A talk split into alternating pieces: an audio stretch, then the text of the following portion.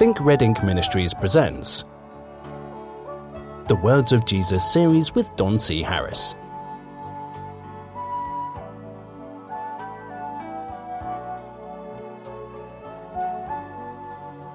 Hello, friends, and welcome once again to the Words of Jesus series. Don Harris, your host. And uh, we are going to be, continue with the red letters in the scriptures. You thinking red ink yet? Good for you. Uh, this particular one is, um, we begin in chapter 64. Jesus rebukes the Pharisees, scribes, and lawyers. We talked about the word lawyer before, right? You remember? Uh, these weren't necessarily attorneys. Well, they well, they weren't uh, attorneys at law, but they were doctors of the law, and um, so we find them as part of the religious leadership in the synagogue. A Pharisee invited Jesus to come to his house to eat. Jesus entered and sat down to the food spread before him. The host was surprised that Jesus began to eat without washing before dinner.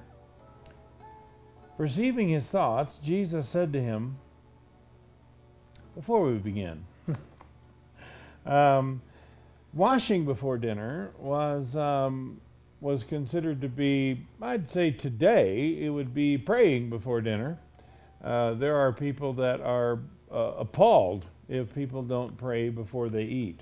Under no mandate to do so, never been told to do so, uh, they consider it to be a, a most heathen practice.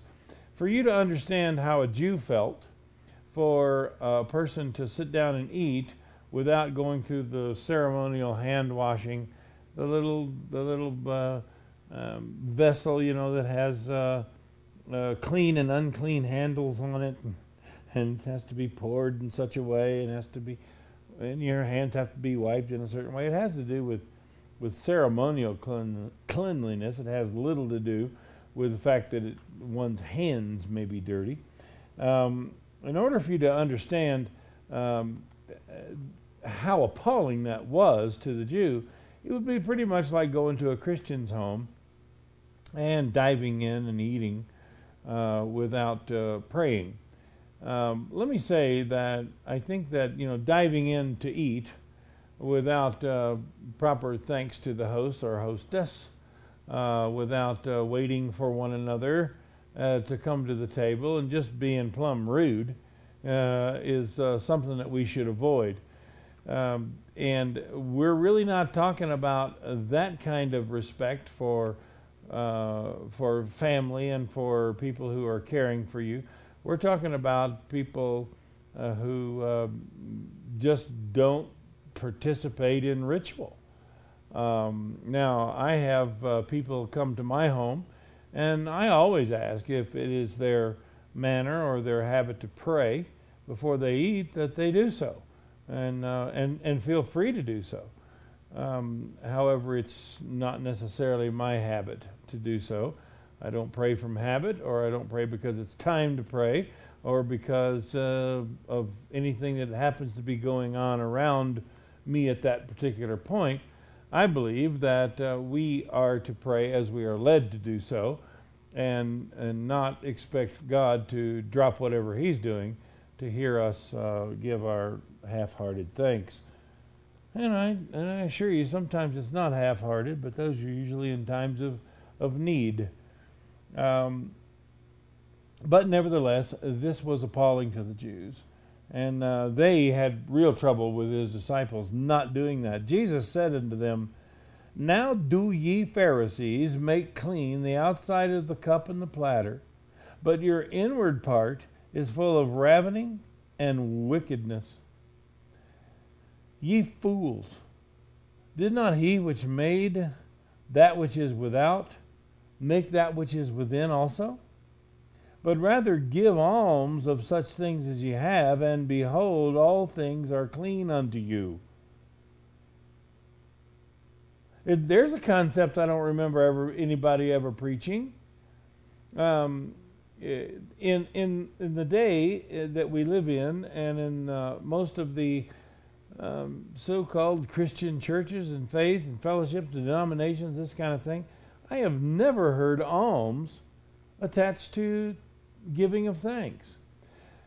You remember when the Lord said one time, Is this not the fast that I choose? Not that you do without food, but that your neighbor who has none would receive the food that you would eat.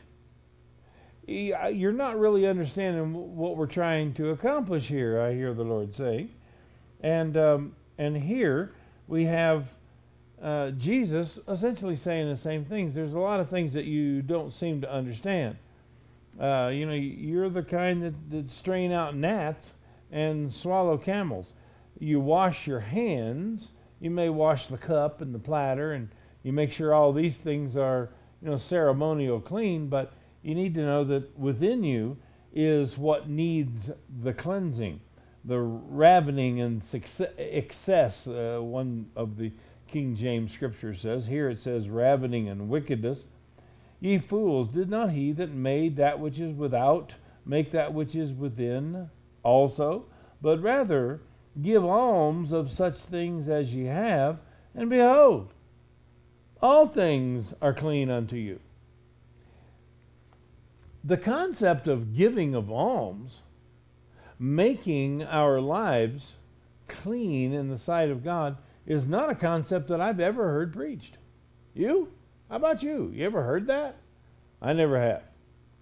Um, and so here we have Jesus giving us a, a clear teaching that we are to give alms.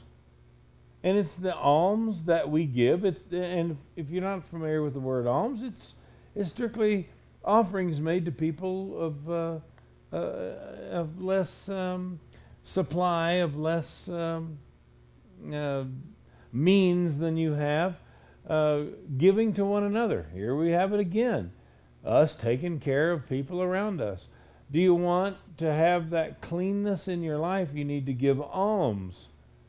I know that's a work. And we're not saved by works. Well, I'll tell you what, here it's pretty clear that you're cleansed by them, if that's important to you at all. Um, I, have often wondered if the book of Tobit, uh, which is which was in the King James Bible and removed, uh, wasn't one of those, uh, this wasn't one of the concepts that had it removed because Tobit taught that uh, that's the way we're forgiven of our sins, is by doing of alms. And, uh, and that goes against uh, modern Christianity and, and many re- uh, of the religious person's thoughts and uh, mental processes. He says, But rather give alms of such things as you have, and behold, all things are clean to you. But woe unto you, Pharisees, for ye tithe mint and rue and all manner of herbs, and pass over judgment and the love of God. These things you ought to have done, and not to leave the other undone. Here, by the way, it's you know it's a small verse. It's not there's not much um, there's not much instruction here, but here you have Jesus condoning tithing and tithing to the smallest degree. Remember when he says uh, you, you, you, tithe, uh, you tithe of your anise and rue and mint and cumin. These you're, you're tithing spices, and you leave the weightier matters of the law undone. This you ought to have done. What? This. Tithing, even to the smallest degree when you're talking about rue, mint, anise, and cumin, buddy, you better have you better have a nice flat table and a and, and a ruler or something to count these things off. You know, you got you got a hundred little little seeds of anise there. Ten of those get pushed over to the side, and they go to the priest. And he says, "This you ought to have done." Is Jesus condoning tithing here? Absolutely. Tithing never went away. It's a perfect way to give to God. It's His rule, it's what He said He wanted. So, tithing, as far as Jesus is concerned, you ought to do it. Maybe that's why these things aren't preached. I don't know. Um, but he says, This you, you ought to have done, and leave not the other undone. The other being what? he says, you, you have omitted the weightier matters of the law. And, and what, is, what, what are those weightier matters? He says, the love of God and judgment. The love of God and judgment, how do we pass those over? Well, first of all, you don't give alms to people who need them. You don't you what you have is what you have.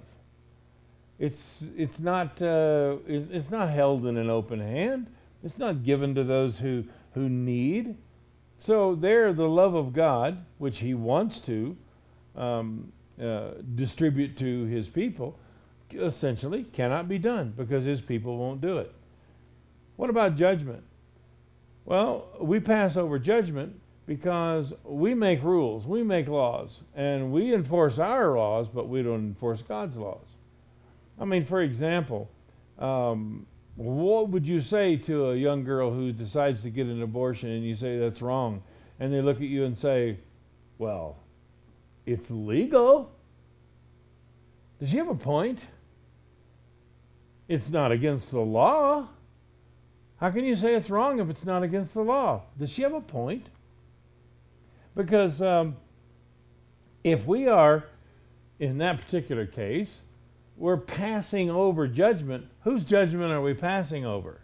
We're passing over the Old Testament scripture that makes it very clear. By the way, if you've thrown away your Old Testament, you're going to have a real difficult time arguing the abortion thing. But, um, you know, in the Old Testament, he laid out laws and says that if a woman is struck or she's harmed intentionally by somebody else and her child go from her, in other words, she miscarries this child, what's the judgment for things like that? Life shall go for life. I see Christians all the time sitting there wringing their hands, discussion, uh, discussions galore. And does life begin in the womb, you know, and you know, when does a when does a child actually you know, what what happened to the scriptures? Where did the scriptures go? Why is it that we're we're we're, we're floundering over the scriptures? Make it clear. Life shall go for life. When that baby's in the womb, God consider, considers it to be a life. So why do you consider it to be anything else? So we're going to pass over judgment not our judgments, not our laws. Well, if it, you know, if it's if it's not against the law, then it's okay. It's one of the uh, reasons that you know uh, the legalization of of, uh, of certain uh, chemicals and and such. And yeah, I'm thinking, uh, do you want to open that door? I don't want my 12 year old coming home from school. And, and saying that you know there's nothing wrong with dope because uh, you know the law's not against it. I don't want that to happen, but that's what we do when we pass over judgment, pass over the judgment, pass over the judgment of God. And these kind of things happen, and these kind of things are a part of our life. And the most important to you, thing to you is to count out 10 of a 100 aniseeds in order to honor your God when you're not even honoring his judgments, when you're not engaging in the love of God that is that is uh, shed to the whole earth and people who need and people he's trying to answer their prayer, but he's got nobody on his payroll. He's got nobody. He has no employees. I'm sorry, it happens here at TRI all the time. You know, people call and they ask for certain things, and they might write back and say, you know, I, I didn't receive it. Well, you know what? We're doing the best we can. you know, we don't have a whole staff full of people here to to to answer, you know, what whatever your request happens to be. And I see God in the same situation. People pray, yeah, it's my will. Yeah, I'd like to see that done. Let's see if I can find somebody that'll do it. Um, so he says, uh, you pass over judgment and the love of God. These, tithing, you ought to have done but not to leave the other undone. Woe unto you, Pharisees! For you love the most the uppermost seats in the synagogues and greetings in the market. Woe unto you, scribes and Pharisees, hypocrites! For you are as the graves which appear not, and the men that walk over them are not aware of them. The, um, this is uh, This is a con. You ever heard uh, uh, the? Um, I remember when I was younger, and you get a little goosebump or a little chill or something like that, and somebody say, "Somebody's walking over your grave plot right now." You ever heard that? Um, I don't know how that relates, but I think about this when he says that you know there there may be there's there's things there's excess and and, and as he says extortion and excess and you know the a, a rotting corpse under the ground you don't know it people walk over it because they don't think that it's a that it's necessarily a grave not that there's anything wrong with walking over a grave some people are very superstitious about those things but uh, there's not necessarily anything wrong with it. He's just saying that, you know, up here it looks like a nice little path, but nobody knows that just below them is something that is, you know, you know, a very uh, repulsive. And he says, "This is this is what I see when I see you. You look like a holy man. You got the clothes, you got the beard, you got the hat, you got the hair, you got everything that you need to look like a holy man. But I happen to know that within you is extortion and excess. Then a lawyer who was present said to Jesus, Thou thus saying, thou condemnest us also. and Jesus replied, Good catch. no, he didn't. But uh, I think that it's a, I think that it's uh, interesting that the lawyers didn't see themselves on the outside of the, you know, the religious Pharisee, they were one of them. And he says, You're reproaching us, and we haven't done anything wrong. We don't purport ourselves to be holy men. We don't purport ourselves to be worthy of some religious respect or you know positions of leadership. We're just doing our job, and um, and so our job. You're saying you know it could easily fall into that area of being a hypocrite. Well, Jesus really didn't let him off the hook, did he? He says, uh, he says, Well, woe unto you also, you lawyers, for ye lade men with burdens grievous to be borne, and ye yourselves touch not the burdens with one of your fingers. Now, this was a practice among the Jews, um, but I believe within myself that it was born in good intention. Uh, we cannot forget the fact that the worst thing that ever happened to happened or happens to Israel um, is that they would lose their sovereignty and find themselves in subjective slavery to another nation. And uh, this was uh, most humiliating and, uh, and probably the lowest time uh, in in his in in Israel's history, the lowest times in their history. And um, remember, we you know he says that the that our captives wanted us to all get together and have a sing song one night at the campfire, but we all hung our harps on the willows and wept. How can we sing? How can we sing when our country is being held captive by heathen people? And uh, so it was a terrible thing in their life. So terrible, in fact, that they took the words of the prophet, they took the words of the, of the scriptures literally and understood that uh, they were being held captive for a certain amount of time because they neglected the Sabbath day. They didn't keep the Sabbath day for 490 years. And the Lord says, I'm going to get my Sabbaths. You're going to give me my Sabbath days. So I'll tell you what I'm going to do. I'm going to I'm going to have you in captivity for 70 years to pay me back for these um, 490 years that you didn't obey the Sabbath day. And God's a pretty good mathematician, and He's fair. and so, what they did was, is when they when they found themselves back in Israel and free, um, the religious leadership said, "Look, this cannot happen again." This is a bad thing uh, that we would neglect the Sabbath day. This need not happen again, and we're going to see to it that it doesn't happen again. And um, and the lawyers were obviously instruments in this decision, and in the implementation of laws that that the way I say it is they build fences around the laws. Well, the fences that they built around the laws were things that were grievous to be borne. Uh, you can't walk more than 3,000 3, feet away from your possession. Well, who says? That's not what Moses said. It's not what the law says. It's not what's carved in stone. Where did that come from? Well, it's known as a Sabbath day's journey. That's as far as you can walk on the Sabbath day. And if you keep that, we don't have to worry about you working on the Sabbath day. You can't get more than a thousand paces from your house. You know, so um, this this is going to be a safeguard. Well, Jesus was saying to the lawyers, you know, you're making these laws that I didn't give anybody, and I'm afraid what you're doing is is you're you're making the commandment of God of no effect. Why are you doing this? Well, you know, we're trying to be safe. Well, I'll tell you what. Here's the problem with what you've done.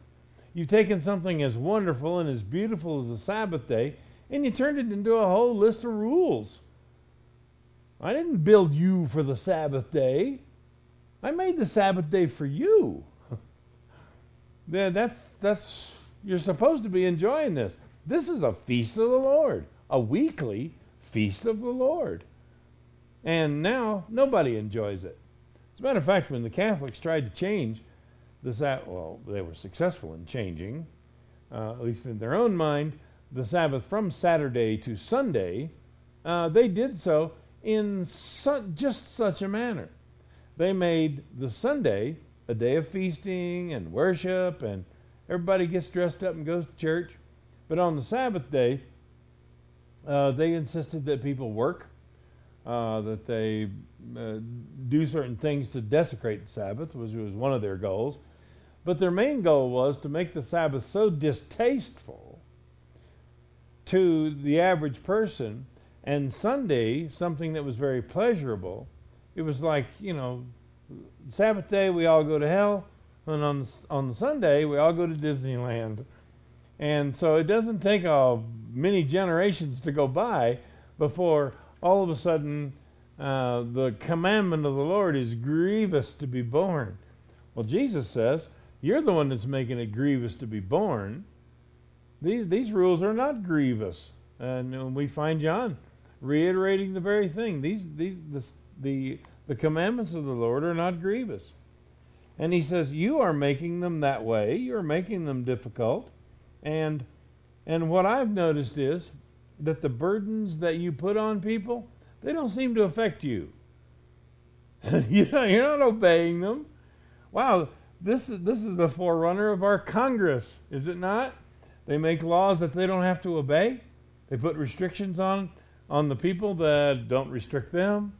Uh, you know, they have all kinds of immunities in this and immunities on that, and they they get paid for stuff that they charge us for. Um, you know, this is this is nothing more than just regular old leadership gone amuck so that they can make whatever rules they want, but they don't have to worry about obeying them themselves. So he says, um, for, because, I told you that the word for can usually be exchanged for the word because. He says, uh, because you build the sepulchres of the prophets, and your fathers killed them. Wow! What in the world is he talking about here? For they indeed killed them, and ye build their sepulchres. I just wonder, what exactly is he talking about here? He's talking about the respect and honor that is, is given to their fathers as long as they're dead. We don't have any intention of obeying the prophets. We don't have any intention on living our life by their words, but respect. Oh my goodness.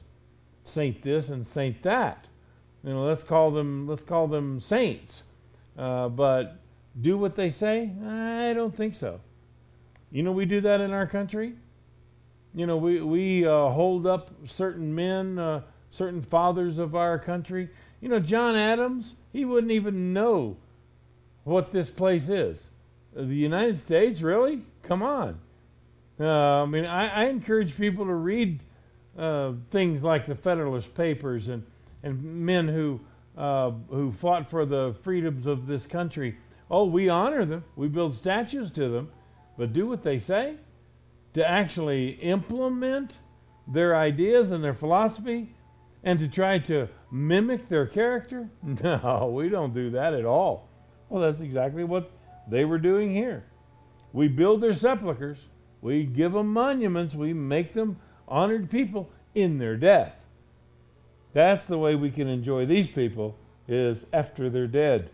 Therefore also said the wisdom of God, I will send them prophets and apostles, and some of them they shall slay and persecute, that the blood of all the prophets, which was shed from the foundation of the world, may be required of this generation, from the blood of Abel unto the blood of Zacharias, which perished between the altar and the temple. Verily I say unto you, it shall be required of this generation. Woe unto you, lawyers! For you've taken away the key of knowledge, and ye entered not in yourselves, and them that were entering you hindered. Friend, this is an indictment against religious leadership. That's, that's all there is to it. I don't know that you can be a good religious leader. There is one leader, there's one teacher. We have one Father of us all. The Spirit of God is our teacher. The Spirit of God is to uh, be the only teacher. So, what's men's purpose in the earth? How about overseers? Whatever happened to that term? What's wrong with being an overseer? Because somebody has to oversee things. Somebody has to see to it that, you know, things are on track and that things are working and things are whatever they need to be. There's always going to be overseers. But religious leadership, it's, it's a mistake. It's a problem. They do take advantage and they cause people to not enjoy the things of God because it just turns so religious. And it turns religious why? These people, they're not born again. These people are not entering the kingdom of God, and those who are entering the kingdom of God find themselves constantly in conflict with them. So we need to be very careful in these areas. We need to be very careful who, and in, in the case of the Holy Spirit, what we're following. All right, it's time for us to go. You can write to me, Don, at thinkredink.com. And until I see you again, my friend, think red ink. Bye bye. Email don at thinkredink.com. That's thinkredink.com.